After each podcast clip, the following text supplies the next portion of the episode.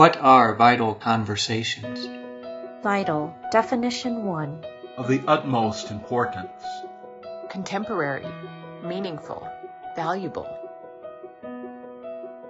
Concerned with or necessary to the maintenance of life. Health, resiliency, wholeness. Life.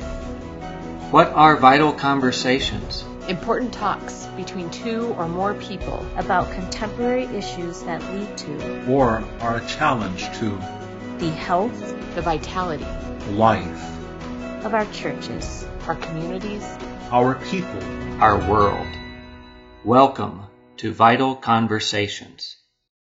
Superintendent of Congregational and Community Vitality for the Mountain Sky Conference. Uh, on the call with us is Don Lemons, who is part of our Congregational Vitality staff and sort of runs the webinar for us.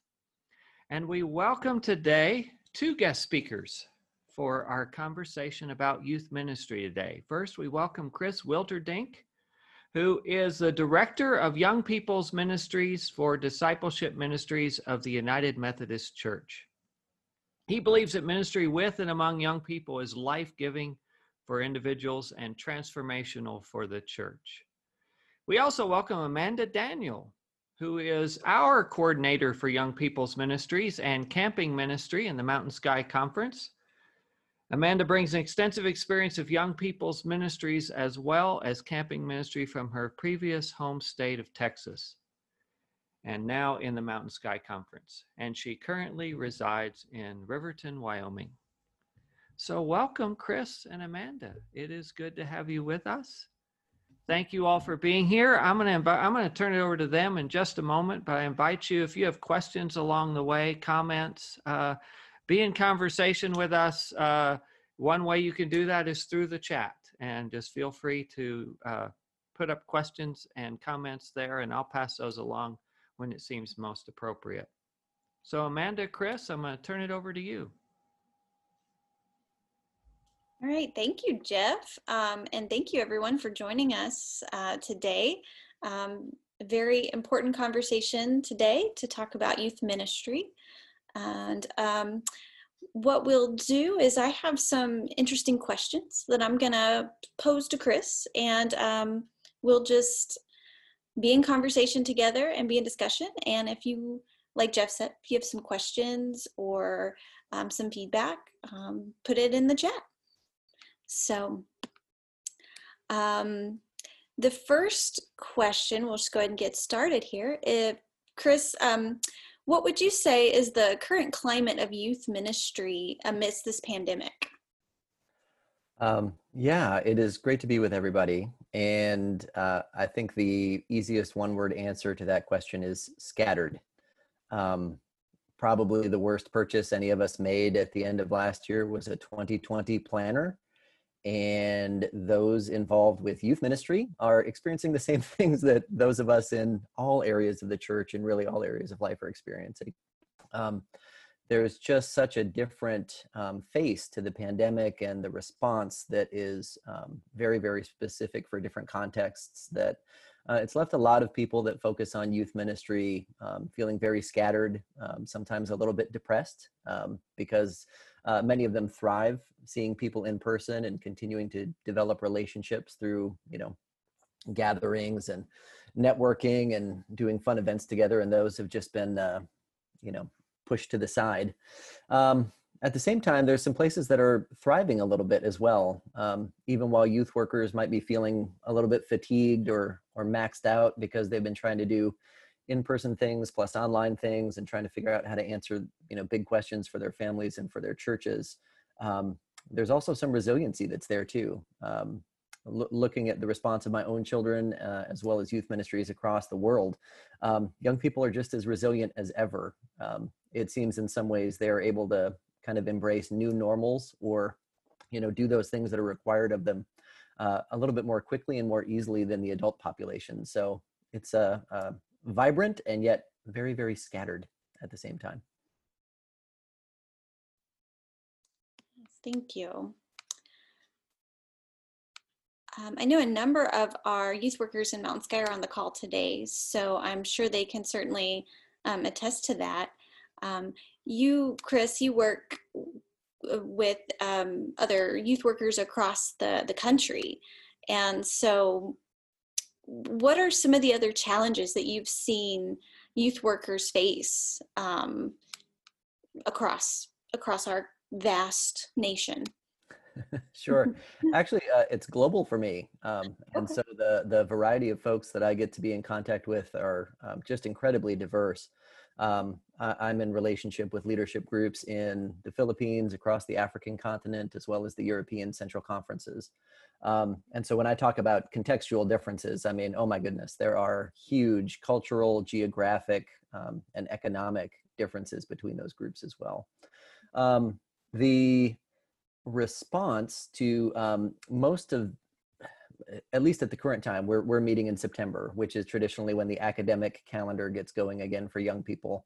Um, and there is almost like a group of sacred cow sort of activities right? There's the fall kickoffs there's uh, pumpkin patch fundraisers or um, you know different fundraisers that you're doing to try to get ready for retreats or winter things and then um, you know if you're planning way ahead you'd normally be thinking about uh, you know where you might do a mission experience next year and that kind of a thing.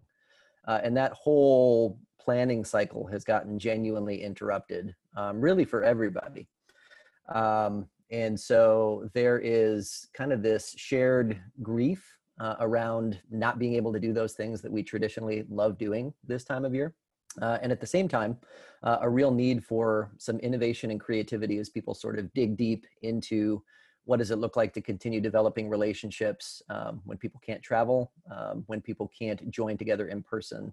Um, and so there's kind of some neat opportunities that I've seen um, for people really digging in locally within their own communities um, to connect with people that aren't connected with their church yet or ask questions about what the community needs and having that be much more hyper localized um, than it has been in the past.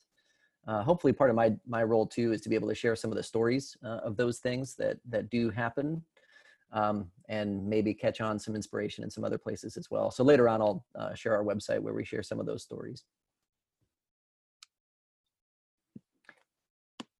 And I should probably also add that uh, I know in the um, Rockies, especially right now, uh, the difference that fires are making is just a whole nother set of challenge um, on top of the pandemic, right? Um, so those hyper local needs, um, you know, might extend to the next county or you know churches in our immediate area that are dealing with fires in ways that we are not as well. Um, I, I, come from Colorado originally. I grew up going to St. Andrew United Methodist um, before they moved down to Highlands Ranch, and then I also served at St. Luke's uh, in Highlands Ranch before moving to Tennessee. Um, and so I, I, also know that within the Mountain Sky Conference, there's a huge variety of contexts, right? Uh, you know, going from urban to suburban to mountain, uh, you know, to uh, the plains, um, to deserts, to you know everything in between. Um, so when you're looking all the way from Utah to Montana, um, the needs of what uh, a community or a school district or a specific group of students or families are going to need is going to just be very, very different depending on where you are. Thank you. Yes, and so along that those lines, um, as you interact with other folks across across the our nation and across the globally, um, what are some activities or or things you're seeing folks do um, alternatively since they can't meet in person? Um, and I know we had when we were emailing each other, we talked about some high tech versus some low tech things that people are doing. Um, and I think I mentioned, and all of you on the call, correct me if I'm wrong, but I think a lot of our um, churches sort of fall more on the low tech side of that. Um, so, do you have any um, neat ideas to share that you've heard that people are doing? Uh, sure. Um, something that may give some folks comfort is um, if you are using technology at all, it makes a lot of sense to be able to use the technology that's already being employed by the school district in your area. Um, the idea of screen time fatigue and those sorts of things is absolutely a real thing. Uh, I do know that there's youth leaders and youth who are struggling with boundaries and uh, amounts of time that are, you know, currently being asked of them to be online using, you know, technology, whether that's for school or for other things. Um, so starting on the on the tech side, just quickly, um, the the most effective kind of things that I think are happening out there are using things like this. They're using Zoom, um, if that's been used within a school district, or um, some churches have set up their own Google Classrooms um, and shared devotions or prayers that way. Um, because if their school district is leaning on uh, Google Classroom to be able to share assignments and create homework and do that kind of thing, uh, it also can really be used pretty effectively within a ministry setting to set up uh, prayer groups or ongoing prayer lists, um, share devotions or readings for the week, and be able to hyperlink directly to those sorts of things. Um, so that's pretty darn useful. Uh, another one, and actually, if it's okay, I, I might screen share real fast. Um, let's see, screen sharing to desktop too. All right, there is uh, there's an app called Kahoot, uh, which is uh, pretty fun. Um, it is technology, but uh, it's not all that hard to set up. And basically, it's like a, an online quiz or trivia game um, where you can build in your own questions and build in your own answers and let people log in either from their phone or from their uh, desktop or laptop computer to be able to do kind of shared quizzes and have some fun together as parts of games. Um, there's several churches that I know that would do sort of faith at the movies or drive-in movie things over the summertime. And uh, there's an extension for Google Chrome that's called Netflix Party. And if you download this extension, uh, and everybody using it would have to be using the internet browser Google Chrome to make it happen. Um, but basically, then you can have everybody logged into their own individual Netflix accounts at home. Um, and this queues up the movie so that you're watching it at the same time, um, synchronously. So if you want to pause it for, um, you know, devotions or conversation or discussions, those kinds of things, um, it works pretty well. And so those would be two of the, um, you know, sort of high tech things that hopefully are not all that difficult to uh, to tap into because I know how stressful it can be to jump into um, using technology that you're not used to. Right? As I trip over my words while I'm trying to stop screen sharing. Case in point. Um, some low tech stuff that's been really really great. Um, doing things like uh, adopt a youth and doing some sort of letter writing. Um, and utilizing the postal service. Um, not that they've got other things to worry about this time of year with mail-in ballots or those sorts of things, um, but um, receiving a letter in the mail uh, from a congregation member and almost starting like a really old school pen pal kind of relationship uh, could be really really cool. And that idea actually comes out of uh, the Fuller Youth Institute's um, sort of sticky faith and growing young materials um, that talk about uh, the need for a church to have somewhere between five and seven adults that are willing to pour into the life of a young person in order for them to grow and stay connected to uh, their church, their home church, as they start to grow and mature not only in years but their faith as well. Um, so it could be as simple as letter writing. It could get as complex as doing care packages if you really wanted to. Um, if anybody's got old shoe boxes around and is willing to adopt a youth, you could bake a dozen cookies um, that will not crumble apart, but like are kind of dense ones. And you know what? Send those out with um, packets of hot chocolate and encouraging notes or devotions from church members. Um, and you know, you utilize the mail service that's there to be able to do those things. Um, there have been plenty of folks that have been doing socially distanced outdoor gatherings, and I know that um, uh, you know, uh, you all had snow already, depending where you were in the state uh, in September, uh, in Colorado at least, and I'm sure it um, touched uh, Montana and Wyoming as well. Um, so that outdoor gathering time is starting to be a little bit more dicey, but I know churches that have had a lot of uh, success being able to do some developmental things for students and for youth and for families using that outdoor space. Um, you know, school districts really, uh, as they've worked on their academic plans, have really focused on the academic side of things or the academic health of students. Um, and I think that's leaving a gap that churches can kind of lean into to support students and their families in terms of like social health and social development, um, their physical health, their physical development, as, lo- as well as their mental well-being and their spiritual well-being. Um, so uh, if you've got an outdoor space, or even if you have, you know, one of the few indoor spaces, if, if you're in more of a rural community, but you've got a sanctuary or a fellowship hall that you could, you know, properly socially distance and go through steps with your leadership committee to identify what you want to do to be able to reduce the risk of any kind of transmission, uh, you've got a really interesting opportunity to open up your uh, space, whether that's for tutoring and um, shared learning, uh, or if it's simply a gathering space for people to still be able to to gather and get some of that social health as well. And I know groups have done that pretty well. Uh, again, that one really depends on local ordinances uh, as well as some of the guidance of you know your district superintendent or your conference staff, whatever the recommendations are for using your building. Um, but but that's been a pretty big one.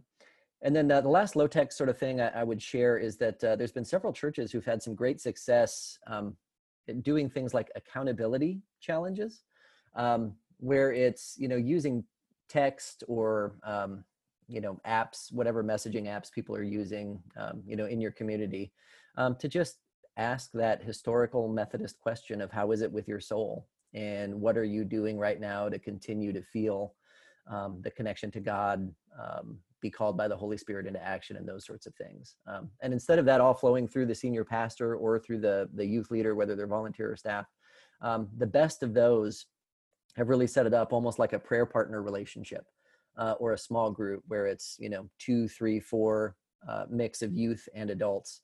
Uh, who are willing to hold each other accountable as prayer partners and use that as uh, a supplement and support for these times when you can't gather in person.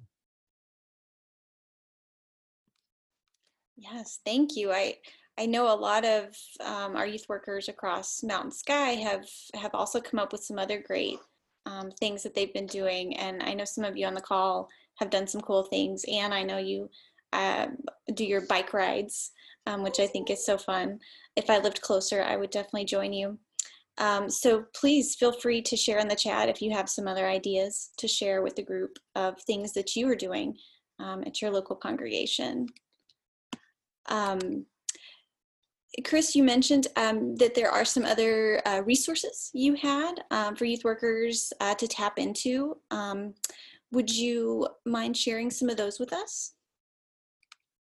I'll be happy to, and I'll trip over my words while I share my screen again. Um, and of course, I'm going to start with things that um, kind of come from within our connection. Um, the uh, agency that I work for, Discipleship Ministries, and my office of Young People's Ministries uh, is part of the general agencies of the United Methodist Church. And so we are um, uh, able to do our ministry because of our connectional system um, and the apportionments that are, um, you know, coming in to be able to support ministry in a broad variety of ways. And so I, I want to thank each and every one of you for um, the churches that you're a part of, because if local churches are are not healthy and not contributing to those apportionments, then um, we don't get to express the connectional side of our church in this way. So um, the things that you'll see from discipleship ministries um, are able to happen because of that connection through the World Service Fund.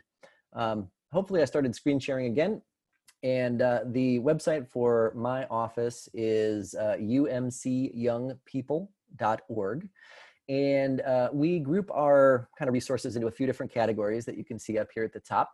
Uh, we offer um, a series of blogs um, that have to do with um, you know devotions, games, reflections, questions that you could build upon within your ministry uh, under the lead category. And um, if I was to click on that, it would take you just you know sorted by most recent to slightly older um, articles that would come along. Um, and so you can see uh, we've got some stories about how um, different communities in Africa have responded to COVID 19, as well as uh, sets of worship lessons um, that relate to the worship lessons that come out of discipleship ministries. Um, we've got a worship team that does uh, follows along with the lectionary every year, and we do a combined um, set of resources for worship every Sunday, where there's uh, worship for uh, adults, uh, children's worship materials, and youth worship materials as well. Uh, and so these things that you would see as youth lessons for either pressing on or companies coming. Oh my goodness, that's our Advent one already, which is a little bit crazy to be thinking about Christmas, but that's okay.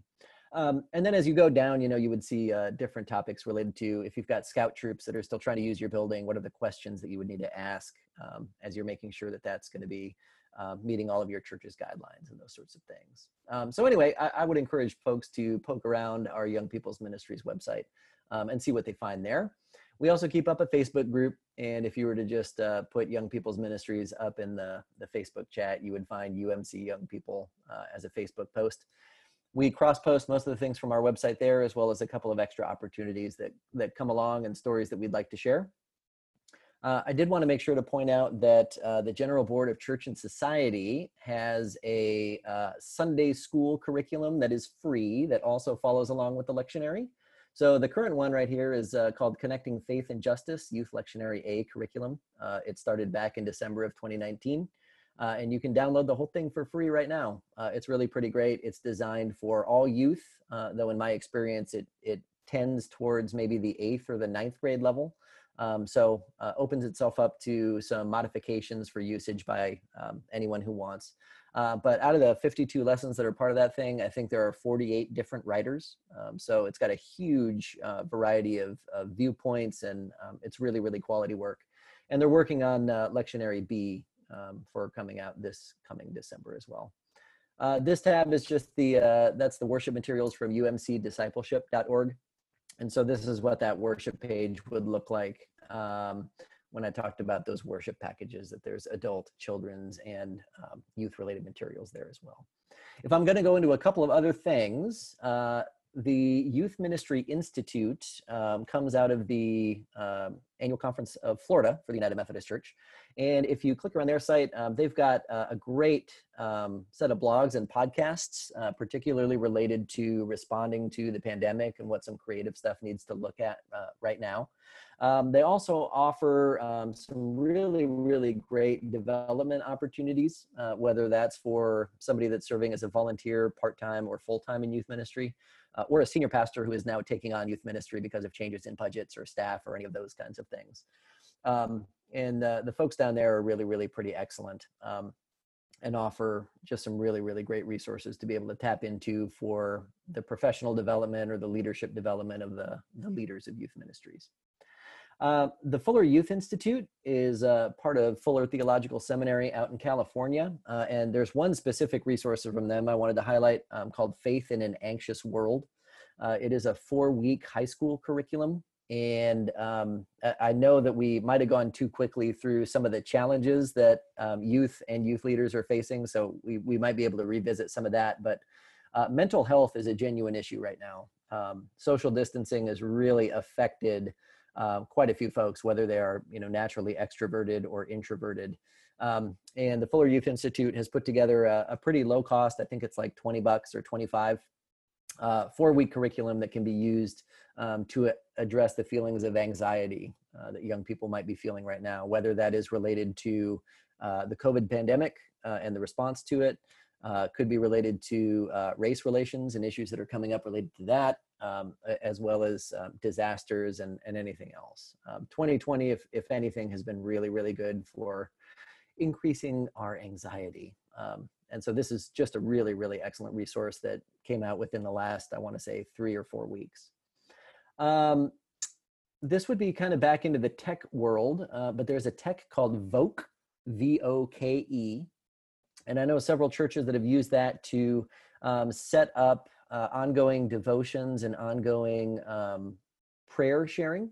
Um, and it allows a youth leader to kind of plan out sets of devotions or sets of readings and also do kind of a centralized place for um, you know calling people for reminders uh, to you know dive back into be able to be parts of bible studies and to be able to reflect on the word a little bit as well um, you can set up groups within voke um, and the kind of stated business you can poke around their website a little bit as well uh, but it really is designed for 14 to 24 year olds um, and is best on mobile platforms so phones ipads those sorts of things. Uh, and then the very last one i'm going to point out um, is axis uh, axis.org um, this is a non-denominational group and they're actually um, headquartered down in colorado springs um, so when you are reading their materials, it's worth um, you know paying attention to the theological perspective that they're coming from, uh, and you know seeing if you might need to do um, some methodizing or adding some uh, you know graceful pieces in there. Uh, but Axis uh, has really been pretty great because um, part of this pandemic that we haven't really touched on yet is the added stress that it's been putting on parents as well. Um, I've had a lot of conversations with um, local church and conference level leaders uh, who talk about parents feeling just overwhelmed and frustrated and a bit like they may be failing their youth um, because they've been asked to do all of these extra things and almost to, to fill in that schedule that used to be busy um, with you know soccer practice and everything else. And now you don't have to do those run around things but you still have to do school. You still got to figure out a way to do some faith development stuff and so axis develops um, pdfs uh, that are somewhere between two and four pages long. You can purchase them individually for like one or two dollars uh, based on the topic that you might want to address or i think that they've got an annual subscription off, uh, offer as well so that you as a church leader could just download a whole bunch of them and then provide them to parents as you uh, as you'd see fit. Um, but uh, within their resources if i was to go to resource overview i think it should give us a whole bunch of the titles um, for the parent guides for things that you could do to equip parents for conversations at home. Um, and these are very, very topical. Um, some are going to be um, uh, pretty new, some are going to be a little bit older, but but these folks do a great job of being like right at the cutting edge of current news, current events.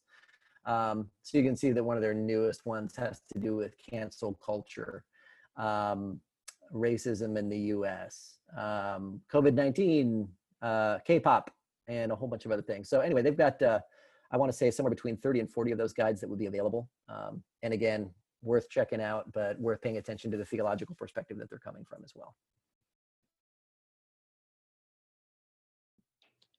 Thank you, Chris. Those are all great resources. Um, I do send out um, youth worker e-news. Um, so if you are not getting that and you would like to get it, please share in uh, the chat your email and I'll add you. Um, I do try to include a lot of resources. Uh, most of my resources I do get from Chris. So um, there's some good ones there. Um, we also, I'll just do a quick plug, we also do have the Youth Worker Facebook group. Uh, so if you are not a member of that and you would like to be, uh, let me know and I'll add you. Um, Chris, um, early you mentioned uh, that a lot of youth workers are feeling depressed, um, and we talked. You talked briefly about mental health. I wondered if you would maybe talk a little bit more about mental health and how um, our congregations can be supportive of our youth workers during this time. And I, I know a lot of our pastors in Mountain Sky double as the youth workers. So um, um, we have we have a number of churches that have a full-time youth director, but a lot of our churches are part-time or volunteers. So um, anything you'd like to share about that would be great. Uh, yeah, absolutely. And, you know, thank you to the senior pastors that are trying to do all of the things and all of the extra things and all of the extra new things on top of those. Um, the, the great challenge of this particular season, um, I think, has a lot to do with boundaries. Um, and so, you know, how we can support um, any church staff uh, or any church leaders, whether they're clergy or lay people youth ministry, children's ministry, really any kind of ministry.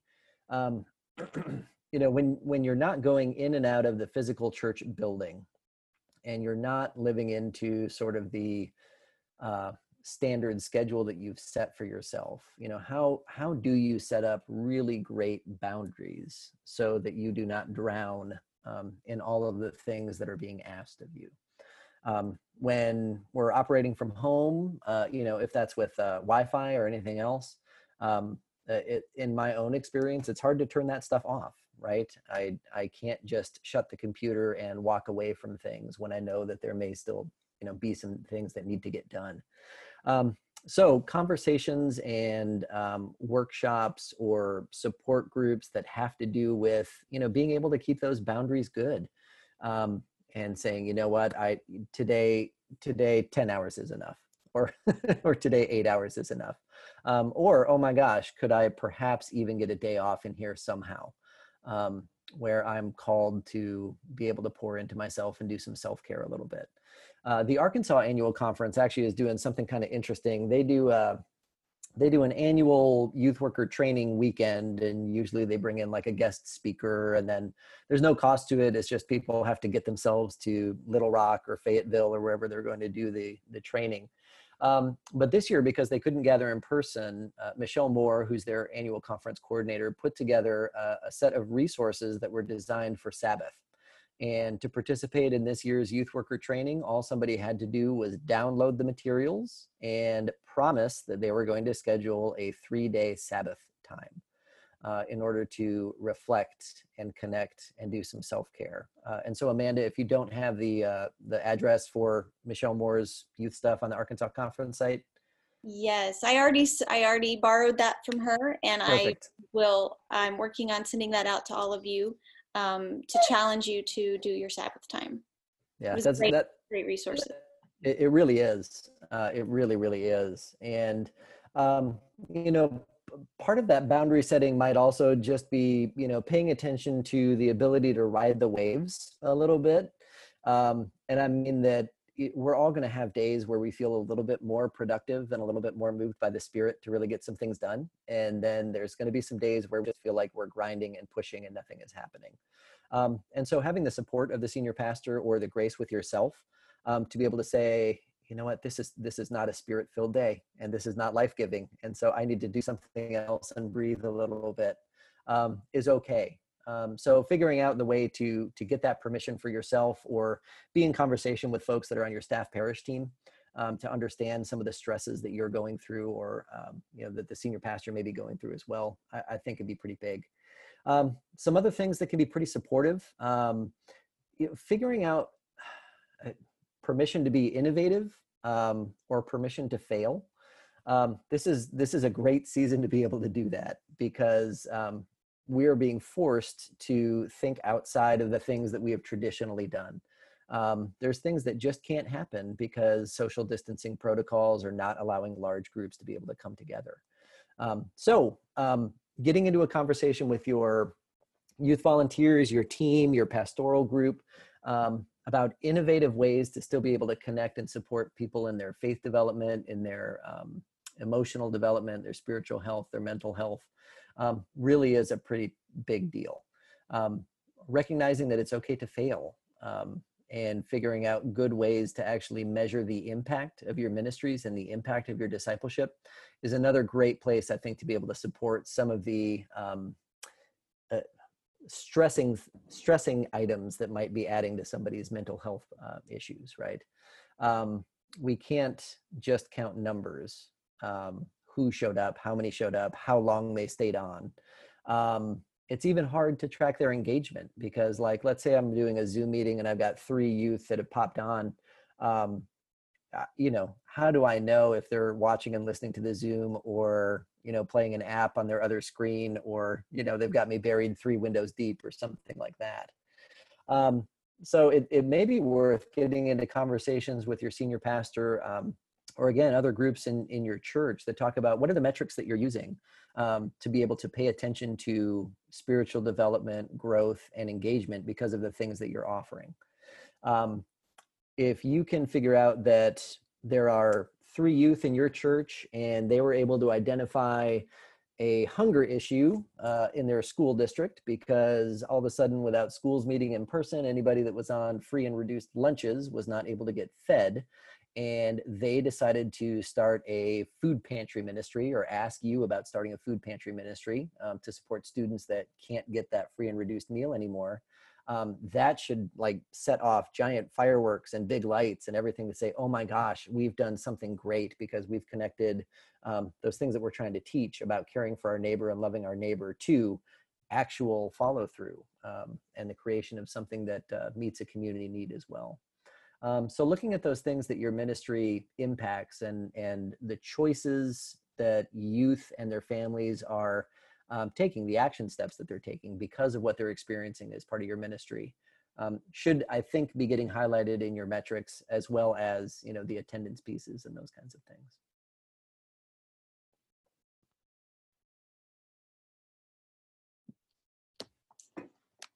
Yes, and um, one thing that was um, my one of my big goals to offer to our youth workers this year was a in-person youth workers Sabbath, a weekend opportunity for us to come together as youth workers um, and to just take some time to ourselves and have have like I think like they do in Arkansas have a guest speaker. Um, we did that in Central Texas, um, which is why I wanted to bring it to Mountain Sky. Um, thanks to COVID, we were not able to do that this year, but we can try again next year. So. Well, and uh, and on that front, um, yeah, thinking about 2021, like we all should be. Um, there's so many question marks around it. I mean, honestly, um, uh, discipleship ministries, we're not we're not hosting any events or traveling anywhere until at least January, um, and we're in conversation right now about how much further that goes. Um, you know, and so looking at those 2021 events and things that we might still be hoping to do um, is a pretty big difference too. Um, and then Amanda, I, I think that you know Eddie Irwin also. Yeah. Um, so Eddie is in the Texas conference in Houston, and the version of the youth worker thing that he's able to offer from there is a cruise because they're in Houston, and so there's these really cheap cruises that take you out into the Gulf or you know towards the Caribbean for a little while. And one of the most successful parts of that whole thing, uh, it's on a boat, so it's pretty great. Uh, unless there's a pandemic and then you can't get off the boat, and nobody lets you back on land or whatever. But um, the last couple of years, the best part of that uh, has that uh, been that he's opened it up to uh, youth workers and their spouses. And the time that the spouses have together to be able to talk and be like, oh my gosh, I'm not the only one that's married to somebody who keeps this crazy schedule um, and, you know, buys $200 worth of pool noodles and has an infinite supply of crazy, you know, stuff in their office. Um, and so the community that that built among their youth workers and their spouses um, and the connections that that made uh, really were a powerful part of uh, his version of that Sabbath time as well.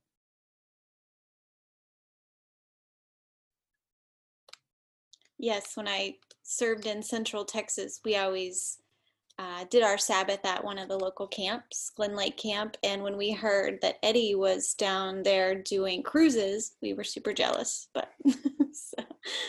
well, listen, the the Rockies have uh, uh, some great ski resorts, right? I mean, you could find yourself in uh, Jackson Hole or I mean, Steamboat Springs, like uh, the the church there. I know you probably don't want to sleep on the floor there like I used to for my ski retreats, but um, you know, I mean, like Father Dyer up in Breckenridge, and that, like there are, uh, or even some of the places on the western slope, right? If you were to go out towards Fruita uh, or Grand Junction, and you know, do some of those things.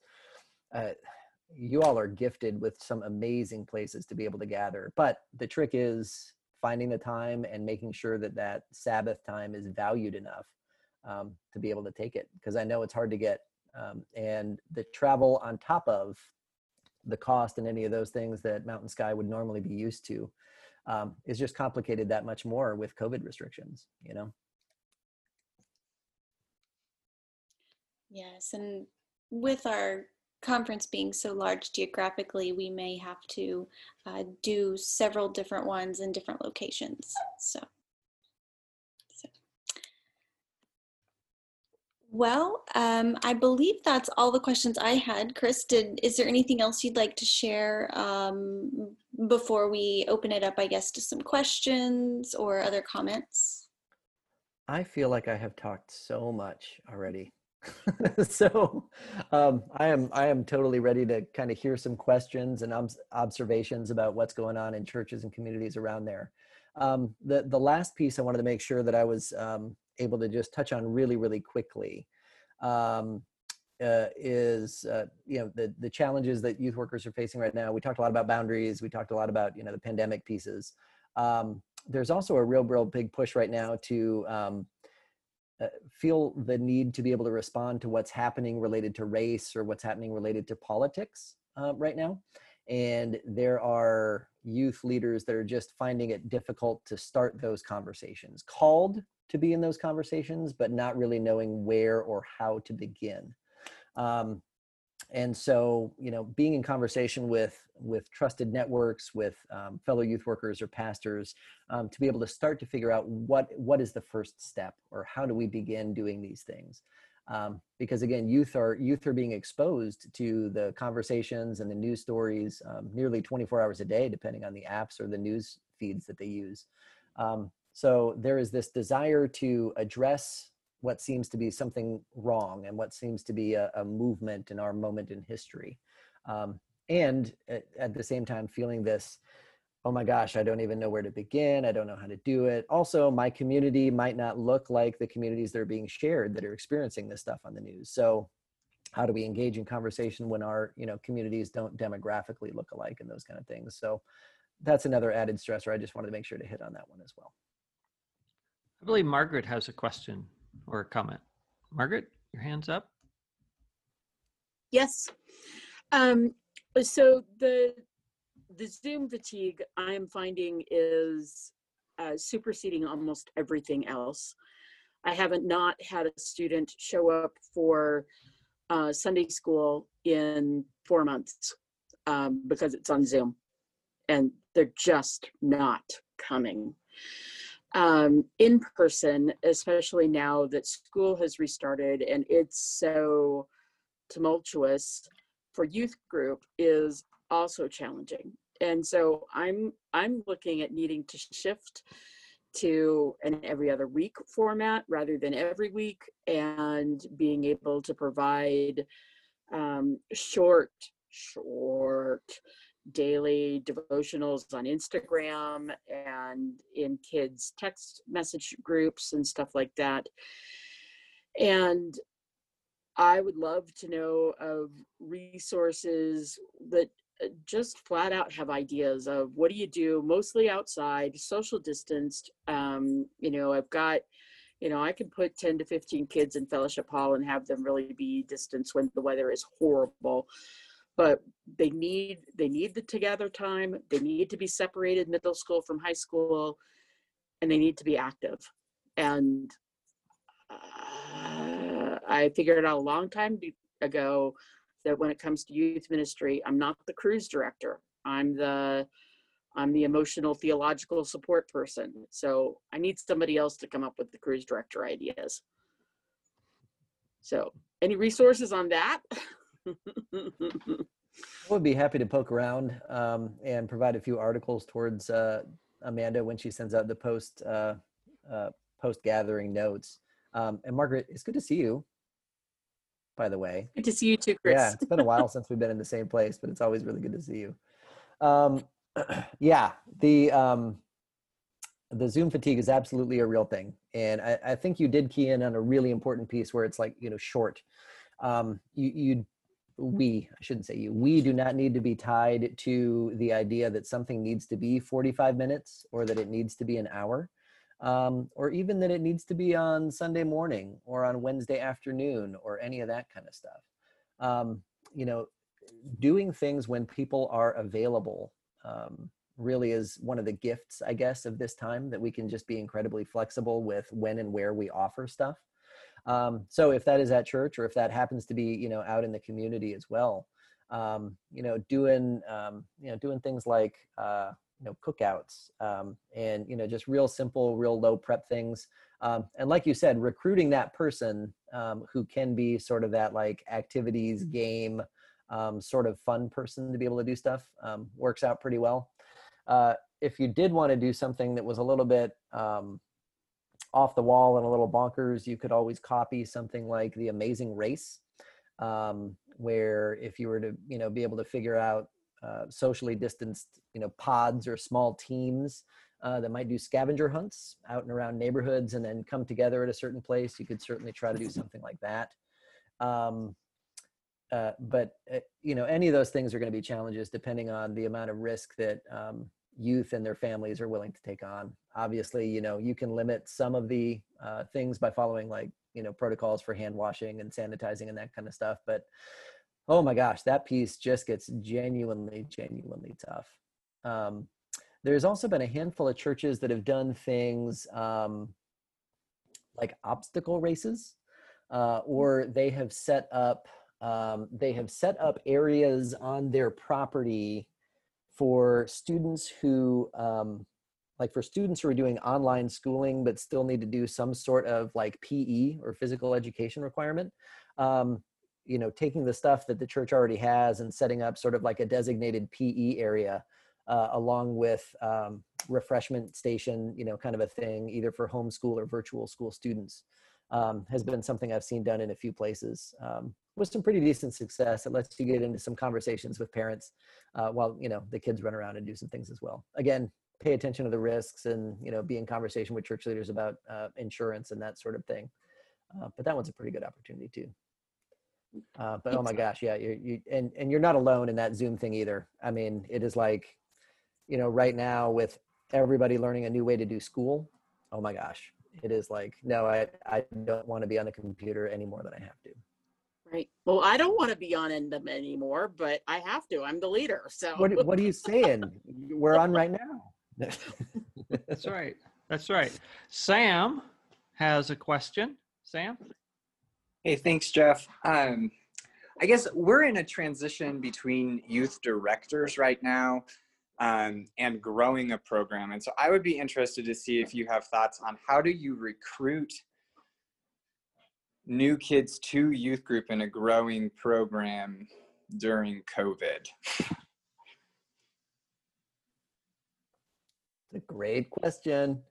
Um, Sam, can I ask uh, where um, your church is or, or what part of the conference you're in? Uh, well, for this hour, I'm working for Christ United Methodist Church in Denver. okay. Um, okay, so um, sort of like attractional ideas for um, trying to get new people connected with your church during the season of the pandemic. Um, uh, I'm trying to think of a couple of really, really good examples because there are definitely more people that are struggling with the Margaret side of challenges as opposed to this side of the challenge right now. Um, one of the things that uh, I, I, think is really valuable to be able to pay attention to um, is that because of you know the, the current state of things, um, the questions that young people are trying to answer uh, for themselves as they grow into adults have really been interrupted um, there, there's really three core things that any adolescent is trying to figure out as they head towards adulthood. And that has to do with the ideas of uh, identity and purpose and belonging. Okay. Um, the identity question is, uh, you know, who am I? Like, this is a giant question of adolescence. Um, one that we might wrestle with and one that we might get a bunch of different answers to depending on the day, the week, the month, or the year that we ask ourselves that question. But who am I? Um, so, in your church setting, uh, I would encourage any activity that you're planning to be able to include something that has to do with that identity question. Um, what is the answer that your community or your church wants to be able to help provide when a youth says, Well, who am I? Um, you know, is a question like, Well, you are a child of God, you're part of the adopted family. Um, and because you're part of that adopted family, we want to do this, this, and this with you. Um, or is it, uh, you know, something that's a little bit more um, uh, detailed than that? Uh, anyway, so the identity question, make sure that we're trying to answer identity questions in, in things that we gather to do. Um, the belonging question is, you know, if I have some sense of who I am, then the, the natural next questions are, uh, you know, how do I fit here? Where, what, what is my place in the body of Christ? Um, if this church or if this community is asking me to be present, that means that they must think I have value in some way. And so, um, you know how do i how do i connect? How do i fit? Uh, where do i start to put my gifts into practice? And that in turn feeds the purpose question. Um, if i've got an idea of who i am and and how i fit into this whole expression of community um, then you know what is my purpose in it? How can i put my gifts and talents and skills to work? Um, and so as inverse as it might sound you know like the traditional attractional model of youth ministry has to do with offering uh, like really low risk, high fun kind of events.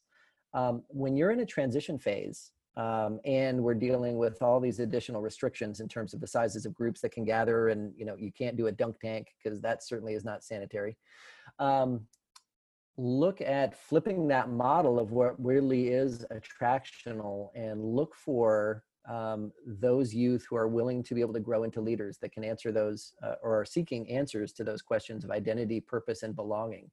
And so if you offer opportunities that say, we want you here, and we want you here to help you discover who you are in Christ or who you are in this community. And then go ahead and take that next step of um, offering some development um, opportunities or some leadership opportunities to those youth to grow and shape and and you know be a part of kickstarting or restarting the next expression of the youth ministry i think that might be the way to go. Um, don't shy away from those things that might be a little bit more uh, intensive um, and might feel a little bit more risky.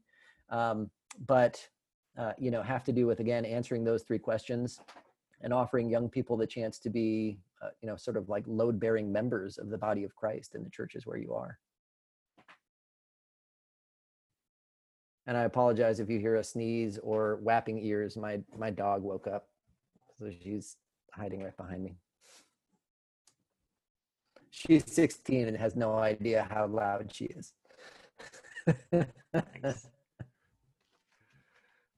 Other questions, comments, interests?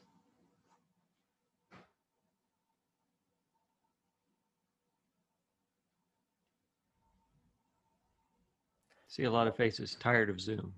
what one of my questions before we get done just might be you know what what are the things that you are finding life-giving uh, or that you are feeling like you have some success in with your ministries related to young people um, and that might be youth that might be young adults that might also be their families or their volunteers um, but uh, you know like i said with our website we're, we're always trying to share those connectional stories of, of what people are doing and um, what happens to be life-giving. So i'm, I'm curious if there have been moments uh, or uh, pieces that you know really have gone well or fed you in some way during this very unique season.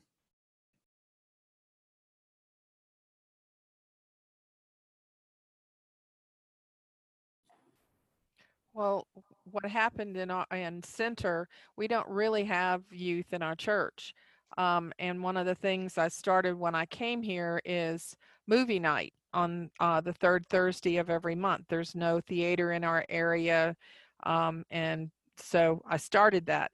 So um, when we did drive-in church, that got me to thinking to do the drive-in movie night. Um, and so we have an outdoor screen and so forth and it worked out really really well um, we made sanitizer bottles and kids mask and stuff for for them to for school no, no matter what it was with supplies and things so um, that that's worked out really well and it's got me i have an fm transmitter so that if one time it rained terribly and I, I didn't think there was any way anybody would come but they did. Well now the school actually has asked us because they have to follow spacing um, parameters they've asked to use our drummond hall um, for an overflow and it and they're telling me that it's it's uh, because they don't go to school every single day they're alternating days and so um, uh, staff and teachers, these are their kids. They're in class. These are their kids. Um, so we have nine, and this has been going on now for four weeks. And so we've just done all the the paperwork for Church Mutual and everything to make sure everything's um, fine. And so I, come from a youth worker background from Louisiana, and so um, this has been uh, hearing their voices downstairs um, and you know i just took down some notes already about what our church which are mostly aged folks who shouldn't even be mingling with them right now uh, what we could do like the the box of cookies and an encouraging note or something like that so um, thank you for sharing some of that because I was trying to figure out what can we do, especially I'm not ready to open up to have movie night inside. Um, I just don't want to run that risk because we we usually feed them and stuff, and and I don't think that's safe yet. So, but that's a great idea to do the bo- the shoe boxes and stuff. So. Well, and, and th- that's a great story, and, and thank you for that too. If, if you're doing those, um, yeah, I'm sure that you're paying attention to who's coming as well, um, Mm-hmm. in terms of you know names and communication and those sorts of things. And so that really can open up the door to relationships and discovering some new needs that are out there.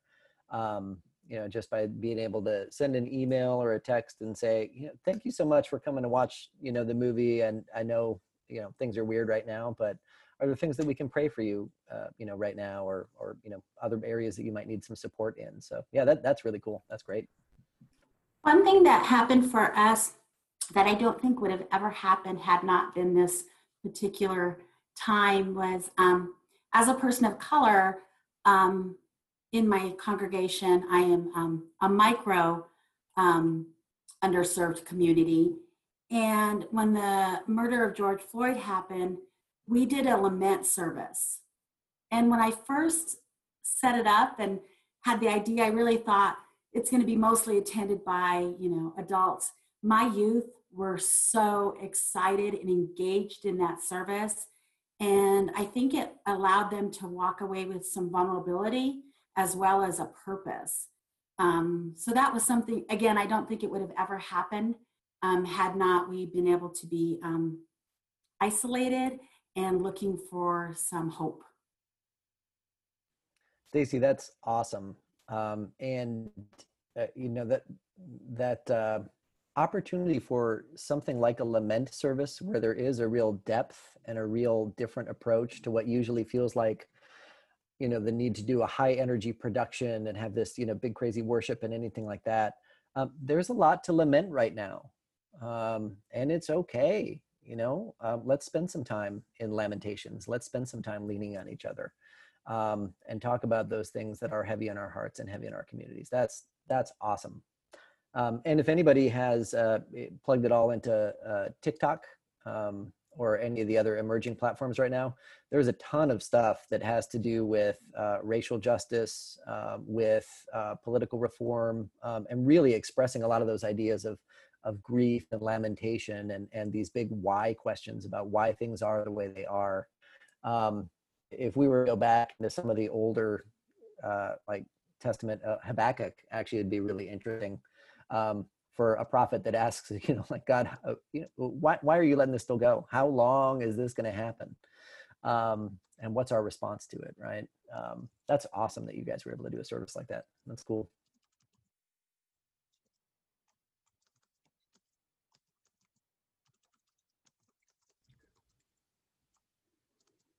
Any other questions or responses? There's been some conversation in the chat about uh, starting from one or two or three, uh, and appreciate the responses along the way. And shared life giving laughing at breakfast this morning with the high school kids under an oak tree. And sometimes I wonder if it's not just that simple at times. Um, I think it is. We just read a little devotion and had burritos and laughed and laughed and laughed. And so it's all about relationships.